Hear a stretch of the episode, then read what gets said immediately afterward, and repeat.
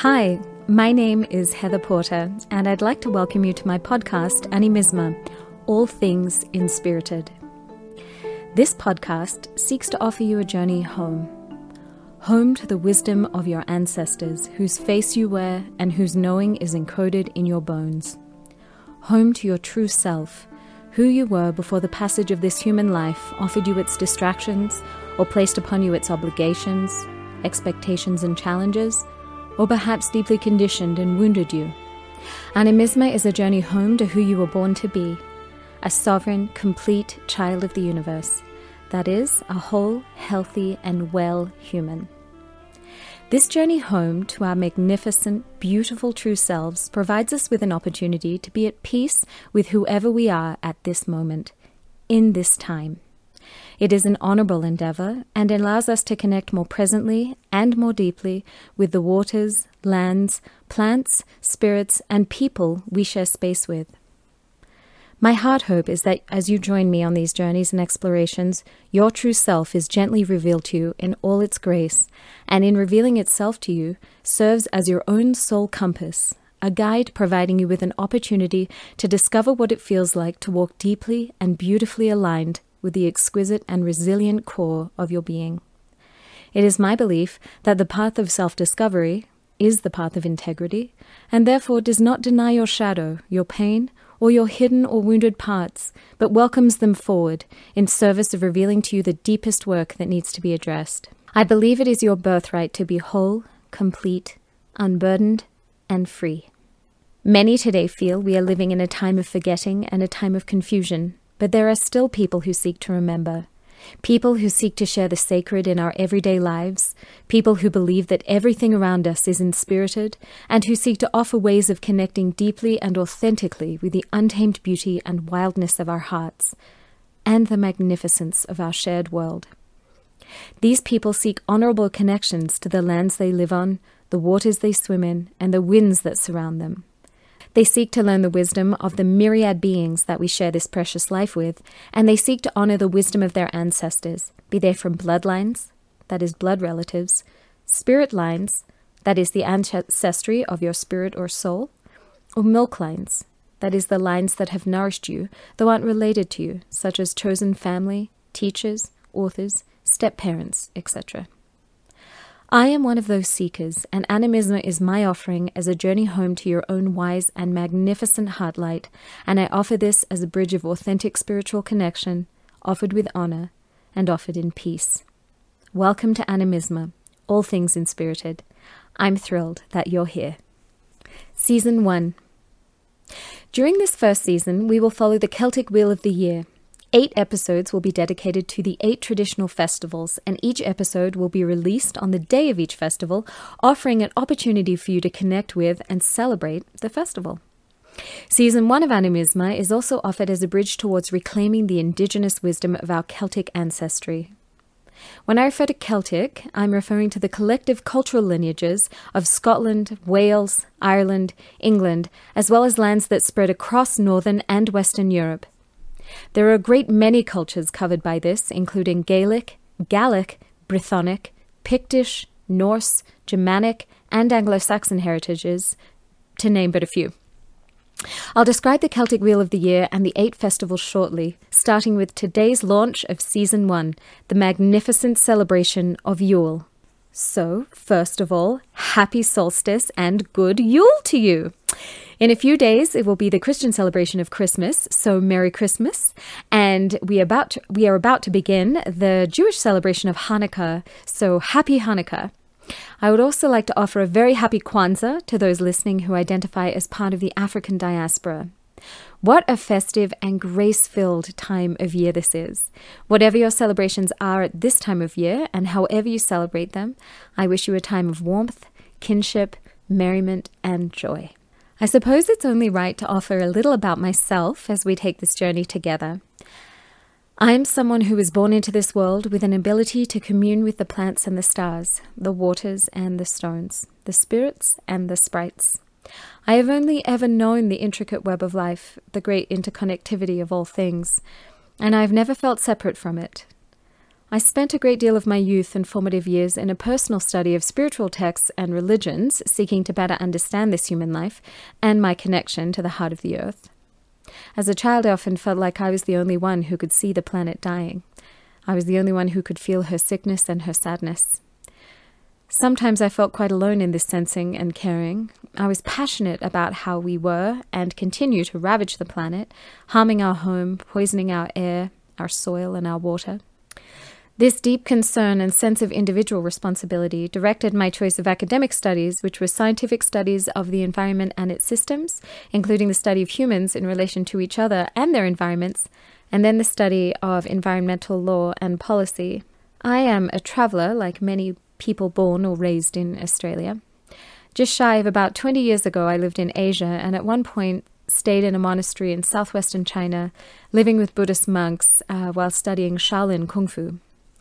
I studied the monks and their reverence for the earth and the sacredness of life. They were vegan, they were chaste, and they were lovingly committed to their art and their spiritual path.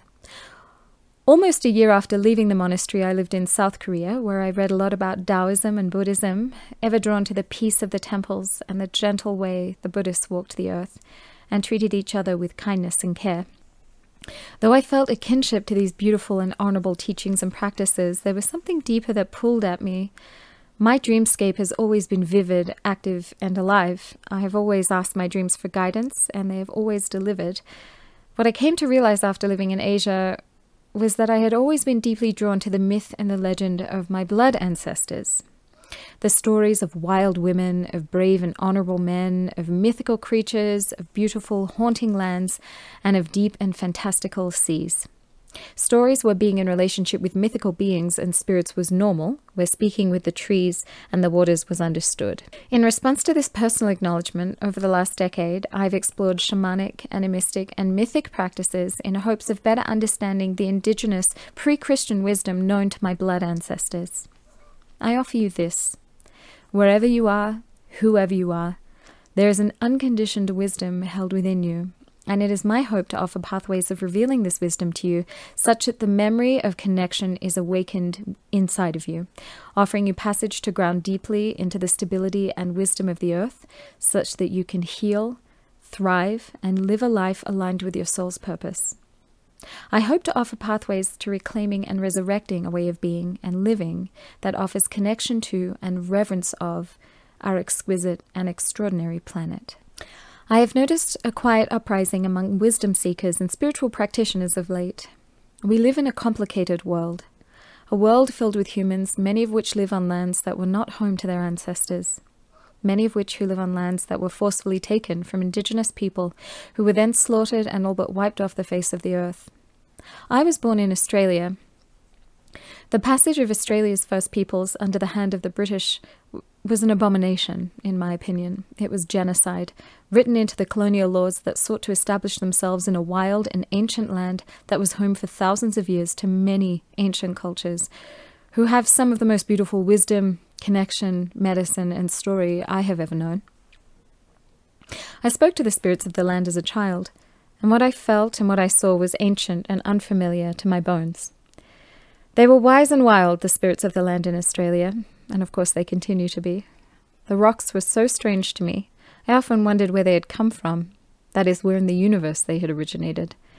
They didn't feel like they came from Earth. They often felt like they had come to the land to sleep and to hide, to live quietly unencumbered. I appreciated how that felt. Australia's wild places and undeveloped shores, though beautiful and wild, often felt haunted to me. There was a sadness and a sorrow I sometimes felt as I walked through the bush. I could feel a loss of connection from the earth, missing the people that had once honored her as mother and sister, and spoken to her as friend. I would often sit with the trees quietly and listen, I'd place my hands on stones, especially in nooks by the water, and tell them that I was their friend, and that I meant them no harm. More often than not, I would find myself saying, I'm sorry to the earth, and I'm sorry to the birds and the trees. I'm not sure how commonly known it is of the mass deforestation that has occurred in Australia.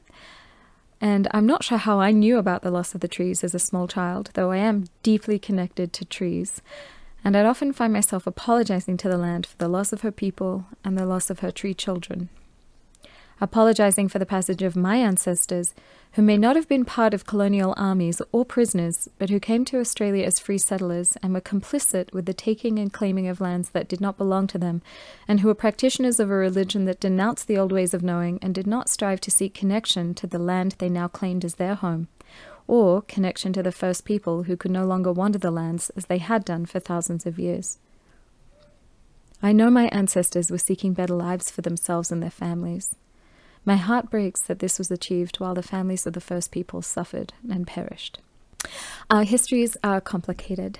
I have lived in the United States for 15 years, and I am part of the Australian diaspora, and my ancestors were part of the Irish, Scottish, and British diasporas, seeking health and a better way of life away from the lands of their ancestors, which had been ravaged and torn, and the old ways hidden or forgotten. Like my ancestors, I too travelled across the world in search of peace and prosperity. And like my ancestors, I have come to live in a land that I was not born on, I am a brown eyed, brown haired, white skinned woman currently living on land that was once home to the Ute and Arapaho nations and the Ocheti Oceti or Seven Council Fires. I honor the spirits of this land, and in all the ways I can, I honor the passage of the First, First Nations people of the Americas, many of whom are now living on lands that were not traditionally theirs, many who were forced to move there against their will, and for that I am deeply sorry. When I speak to the land here, I can feel the great sadness of loss that happened in this place too. Loss of connection to the people who once spoke with her, loss of healthy soils and waters, the loss of nature, loss of thriving grasslands and giant herds of wild bison, elk, and deer, loss of the sound of the winds through the native forests and over wild, untamed rivers. The loss of the wild and the taming of the earth has been the greatest sadness I have ever known, and I've spent many years of my life in service of trying to reveal our connections to the earth, shift the narrative around the earth, and polish the lens of awareness we have around our precious world and the myriad beings and spirits that inhabit her. It is in service to this that I am seeking to reclaim the indigenous wisdom of my blood ancestors, those that loved and respected the earth and her seasons, those that spoke to the trees and praised the waters. The wisdom that is encoded in my bones and in yours that enables us to tread lightly and to walk with integrity wherever we are in the world. The knowing that lets us connect to wherever we find ourselves and allows us to truly feel that we are all Indigenous children of the earth, and that it is our charge and our honor to be of service and usher in her healing and her resurrection. Please know that I'm not always sad, not by any means. I suppose I've offered this story as one thread in the fabric of my being, a thread that generated deep and unyielding compassion within me for the passage of loss experienced by people and planet, and a thread that is woven with possibility and hope. I suppose this might be a good time to explore the first season of this podcast and a little on why I chose the Celtic wheel of the year. The wheel is called many things. In popular culture, I see it referred to as the sacred wheel, the Celtic wheel or calendar, the pagan's wheel, and the witch's wheel or the eight sabbats. Some of these words hold a negative cultural charge, where those that celebrated the earth, the seasons, and often the spirits of trees and waters were nonconformist to the religious ways of colonizers and conquerors, and so their way of living and celebrating, their way of walking through the world, was labeled as evil and was intentionally destroyed by those who claimed cultural power as their own. Held in secret and protected through stories, some of the old ways were able to continue through to this day in various corners of the Celtic world, and a few of these celebrations uh, were co opted by Christian tradition. This first episode will not be addressing the origins of the words to describe those that were not practitioners of Christianity, and please know that my goal is never to shame or bring harm to the passage of our ancestors, whatever religion they practiced. My goal is to explore and reveal the old ways of walking through this world in honor and integrity, with the goal of salving our ancestral wounds so that we may walk well and healed on the earth at this time. I will speak to one word, though. As my name is Heather, one of my favorite words happens to be heathen, which is derived from the people of the heath, who were country people, lowland or heath dwellers, and non believers in the new Christian religion when it was brought to the Celtic lands. I personally like the description of a heathen as an untamed infidel, that is, someone who does not believe in the central religion of a place or has one's own beliefs, something I feel describes me nicely and resonates with who I consider myself to be someone with a wild and free heart. Anywho, more on the etymology of these words and reframing and reclaiming them for this modern world at a later time. Please know that I am not a scholar of this work, and though I have researched and connected with each of these eight celebrations, my hope for this first season of Animisma is to offer anyone who shares the bloodlines of my ancestors, or anyone whose soul lines or milk lines resonate with that of my bloodline, a pathway back to the old ways that welcomed us into the web of all existence, and offered us connection to presence, each other, and to the wonders of the world around us, wherever we may find ourselves. Perhaps by reclaiming our indigenous wisdom, we can connect with our ancestors through the dreaming and heal our lines, atoning for their sins.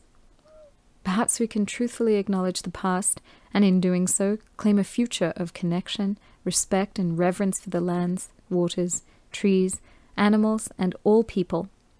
A future which is deeply honorable, balanced, and replete with dignity and integrity a future that seeks health as a measure of success, a future that is not built on the backs of the poor or enslaved and is instead built willingly and lovingly by community. A future that seeks to regenerate, restore, and resurrect a world that was once wild, beautiful, and free. Perhaps today we can claim community as connection, and no matter what our bloodline, rest into the deep knowing that we are all Indigenous children of the earth. I say this in all seriousness. We are in deep need of remembering our connections to each other and reminding ourselves that as one fails, so too do we all. The planetary resilience we need to generate lives inside of each of us and can be awakened by taking personal responsibility for our collective past, offering ourselves to be of service to the present, and dreaming our collective future into being. So, today we launch this podcast on Yule, which we will take as the first celebration of the year, the eight celebrations we will explore are Yule, Imbolc, Ostara, Beltane, Litha, Lunasa, Mabon, and Samhain. These eight celebrations are the eight points on the Celtic wheel of the year. The quarter points are located in the north, south, east, and west points of the wheel and are the winter and summer solstice and the spring and autumn equinoxes. These are also referred to as solar days, given that these four points mark the standing sun, solstice, where it reaches its highest point in the sky and therefore longest day, or lowest point in the sky and therefore shortest day, and appears to stand still, which is the Latin meaning of the word solstice. Or the equinoxes, when the sun crosses the celestial equator and the days and the nights are of equal length. The Latin meaning of equinox derives from equus, equal, and nox, night. The wheel of the year is therefore a solar calendar, and so the days the celebrations take place on are slightly different from year to year. The solstices offer us a time to pause and reflect at the half year mark and consider where the next half year may be heading for us. The equinoxes focus on the balance of dark and light as both are equal on these days. They are all times of seasonal transition and offer, offer us an opportunity to mark time in a conscious way as we reflect on the Earth's cycles and our own cycles woven with hers. The quarter festivals are Yule, winter solstice, Ostara, spring equinox, Litha, summer solstice, and Mabon, autumn equinox, or fall equinox. The cross quarter points are the four festivals that are marked in between the solstices and the equinoxes. They occur at the peak of each season and have been known as the Four Great Fire Festivals. These cross quarter festivals offer us the time to celebrate the gifts each season offers and invite us to deeply connect with the earth at the peak of her seasonal cycles. The cross quarter festivals are Imbolc, peak winter, Beltane, peak, peak spring, Lunasa, peak summer, and Samhain, peak autumn or fall. The origins of the names of the festivals can be traced to Celtic, Norse, Anglo Saxon, and Germanic origins. It has been posited that the modern names we use are predominantly from Irish tradition, as it is theorized that the Irish were able to keep the early literature safe from destruction during the Dark Ages, especially story around the cross quarter celebrations of Imbolc, Beltane, Lunasa, and Samhain. The solstice and equinox names are derived from Norse and Anglo Saxon origin, with Yule being traceable back to, tradition, back to traditional Norse festivals. In addition to the festivals being located at points on the wheel, the elements are also associated with the quarter points north for earth, east for air, south for fire, and west for water. The fifth element of ether, spirit, or source is located at the center of the wheel in honor of all that is unseen and yet surrounds us the unseen worlds, the spirit at the center of our being, and the fabric of love that connects and unites us all. Each of these beautiful festivals also has trees and herbs associated with them, each with their own deep meaning and energy. This first season will only briefly refer to the plants, however, season two of Animisma has much more in store regarding trees, plants, herbs, and the celebrations of the earth. We'll have to wait one full cycle of the wheel for that discussion, though. So, without further ado, let us begin with Yule. For eons, celebrations of the returning light have taken place on the hibernal or winter solstice. It is a time for home, hearth, celebration, and an appreciation of life, and traditionally fertility, represented by the evergreen trees, whose emerald needles cradle the snow, and whose faint voices breathe into the darkest and coldest of nights, reminding us that though the earth takes pause, life remains everlasting. Today, in the Northern Hemisphere, we will experience the shortest day and the longest night of the year. Historically, bringing greenery inside offered shelter during the cold and dark days to the spirits of the forest to the elementals and the fairy folk who resided within and tended to the trees. Trees were decorated with hopes for the coming year, coins for wealth, and fruits for harvest, lights, such as candles, to represent the sun, moon, and stars, and gifts were offered to the gods and the goddesses. From the Christian tradition, I particularly like the modern practice of topping the tree with a beautiful angel. Displaying angels, the magnificent beings of light, feels so fitting for a celebration held during the longest night. Bells were rung as protection from any dark spirits that may have surfaced during the darkest time of the year, and elves, elves were celebrated as some traditional stories held that those who created the sun and who could persuade it to return to the earth inhabited the land of the elves. So, by giving offerings to the elves, the return of the sun from winter towards spring was guaranteed. Yule sits at the top of the Celtic wheel of the year. It is the northernmost point, the home of the element of earth. It is the midnight, the longest night of the year. Yule or Yule means wheel in Norwegian, and I read that it was taboo to rotate wheels of any kind at the winter solstice, for it was a time to stop and to be introspective and consider the upcoming year. This particular celebration was likely very important to those that lived in the northern places and is acknowledged by the orientation of many important stone circles and monuments, such as Stonehenge in England, where the outer Sarsen ring is oriented towards the midsummer, I'm sorry, it's oriented towards the midwinter sunset at the winter solstice, and it also orients towards the midsummer sunrise at the summer solstice.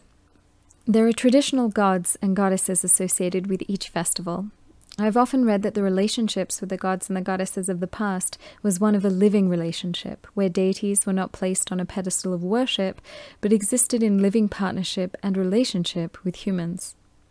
Offerings were made on a daily basis to these deities, with daily connection, communion, and partnership pursued in the old ways. Two goddesses associated with the North and Yule include, and please forgive my pronunciation, the Cailleach and Ariantad. There is so very much to learn about the Cailleach, whose stories are woven f- throughout the Celtic world. She is known as the divine hag, the veiled one, a goddess of winter and weather, and the divine creator woman of the world. She is also linked with fertility and renewal and is the guardian of the earth and the earth's wild places. She is the stone woman and the bone woman, who carries a staff and freezes the ground. The Cailleach rules the winter months, and I read in Scottish mythology that the Cailleach washes her great plaid in the, and again, please forgive my pronunciation, Corryvreckan, um, which is a whirlpool in Scotland, as winter approaches. The plaid begins as a tartan cloth, which, as it is washed, turns to a plain, ordinary blanket. This is the sign that autumn is changing to winter. When she has finished washing, the cloth is pure white and becomes the blanket of snow that covers the land. There are a great many more myths and legends associated with this extraordinary wise woman. I'll be traveling to Ireland towards the end of 2020 to learn more about the Cailleach from Dr. Sharon Blackie, who is a scholar, author, and teacher who is committed to reclaiming the myth and legend of pre Christian Celtic traditions. I look forward to sharing what is revealed during that trip at a later time. Ariantod is a Welsh goddess of the moon, midnight, the night sky, and the stars, fertility, rebirth, and reincarnation. She is a celestial mother goddess and a primal figure of feminine power, as she is symbolized by many things, including a silver wheel upon which she weaves cosmic time, fate, and the tapestry of life. In fact, her name translates as Arian, uh, silver, and Thod, wheel or disc. Again, please forgive my pronunciation. And if you are Welsh, I would love, love um, to be uh, tutored in the correct pronunciation. This is the pronunciation based on what I found during my research. Ariantad is associated with the sea, owls, birch, and the wolf. It is said that connecting with Ariantad opens your heart to the flowing changes of the moon and the infinite possibilities of the stars. So at Yule, when all is barren, white, and silver, it is a time of stillness and quiet, a time to consult the Cailleach, and a time to travel Ariantad's silver wheel to the depths of our being to consider what is being held there in the quiet darkness and what is seeking to be revealed and birthed into life as the sun slowly and quietly returns to us. Rebirth and birth itself are common themes around Yule. One such story is that of the Sun King who ripened the harvest at Lunasa and was sacrificed back into the land within a seed, symbolic of the sun withdrawing and the energy going within. He remains underground as the Dark Lord of the Underworld, also known as Pluto or Hades or the Grim Reaper. And at the winter solstice, he is reborn as the Lord of Light, the Sun King or Sun God. Other stories of the Holly King and the Oak King are offered at this time, with the Holly King ruling over the dark part of the year and the Oak King ruling over the light part of the year. I will save these stories for season two, when we will honor these celebrations through the lens of the trees and the plants. There are many ways to celebrate the seasons. If gods and goddesses do not call to you, perhaps consider celebrating the unity of what many call the divine masculine and divine feminine, in service of, as Glennie Kindred says, healing the wounds of separation, fear, and dominance our world has experienced, in honor of a new cycle and a new path forward for humanity. So now I will undertake a meditation and a ritual with you.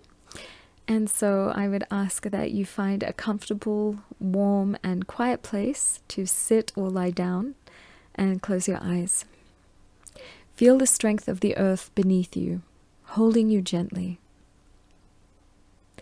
We gratefully acknowledge all of the wise and the well ancestors and the bright and benevolent helping spirits that come to guide us and support us as we request from them their presence and protection. We gratefully acknowledge the elements the seasons, especially winter at this time, the guardians of the four winds, the light beings, and the spirits of the plants, stones, and stars. In all things we do, today and always, we ask that they be completed in a good way, for the benefit of all. In celebration of the return of the light, I invite you to take a moment in quiet contemplation for the year past, its, its successes and its challenges, its highs and its lows. May your deepest gratitude be offered to the year, and may its lessons join you on your forward journey. May your voice and your heart be in alignment, and may the delicate winter light that now slowly and steadily returns illuminate within you all that is ready for pruning, purging, and renewal. May you gently farewell old habits, old words, and old ways that are not in service of integrity, health, and highest self. If you are called to a ritual for the evening, in addition to taking time for contemplation and gratitude, perhaps consider writing down all that is ready to leave you on a piece of paper, or perhaps write a word or two on some bay leaves and offer them to a strong and well contained fire. Do be sure to connect with the spirit of the fire first. Thank it for its partnership and its gifts of life giving warmth and light and let everything that no longer serves you burn to ashes that can lovingly be returned to the earth. We are offered so many opportunities in this life to connect with the sacred and to commune with the divine. On this special, sacred night, the light is reborn. This evening, I invite you to ask your benevolent, wise, and well ancestors, helping spirits and guides, to make themselves known to you. Surrounded by their presence and love, my heart hope is that you never feel alone, even in the darkest of nights, the coldest of days, and the hardest of times. On this, the longest night, I invite you to take a moment to bask in the warmth of their light and to know that you too carry this light within you. Your inner light shines as a beacon of life made manifest for those that live in the ethereal realms. It is your light that warms their heart, just as their light warms yours. This light can neither be created or destroyed. It is the song of the fabric of the universe, the carol of consciousness, and it lives within you, within all. May the blessings be plentiful and may grace guide you and hold you into the coming year. This is the closing chant for Yule. By the earth which is her body, by the air which is her breath, by the living waters which are her womb, by the fires which are her bright spirit, the circle is open and yet unbroken. Merry meet and merry part and merry meet again. Happy solstice and good Yule to you. In closing, may all that we do and say today and always be for the benefit of all beings. May we walk with integrity, honor, and grace. May we welcome our shadow forward in service of revealing to us any wounds that need tending as we live this human life. May we never forget the passage of our ancestors, human and otherwise, that brought us into being, and may we thank the wise and well ones for their guidance and support. May we live our lives in safety, offered in service, guided by Spirit. Thank you so dearly for joining me today. I look forward to connecting with you for episode two of season one Imbolc. This episode was influenced by a great many authors, teachers, and wisdom keepers to whom I offer my humble gratitude and thanks, and include, but are not limited to, Glennie Kindred, Lisa Chamberlain, Danu Forest, Susan Pesznecker, Philip Carr-Gomm, Gwen Davies, Marilla Allwood, Becky Thomas, Douglas McQueen, Penny Billington, Judith Shaw, Dr. Sharon Blackie, Rachel Weitz, Sandra Ingerman, and Julie Kramer. This episode of Animisma was recorded on the traditional lands of the Ute, Arapaho, and Oceti Sakowin, or Seven Council Fires. You can learn more about this episode, the Celtic Wheel of the Year, find resources and more about upcoming episodes at thepathofintegrity.com forward slash animisma, which is spelled A N I M I S M A. Animisma is brought to life by the magical Stephanie Halligan. You can learn more about her work at stephhalligan.com. S T E P H H A L L I G A N.com. Thank you for taking the time to listen today. If you'd like to hear more, I invite you to subscribe and to share amongst your community. To connect with me, please reach out via the Connect form, which can be found at thepathofintegrity.com forward slash connect.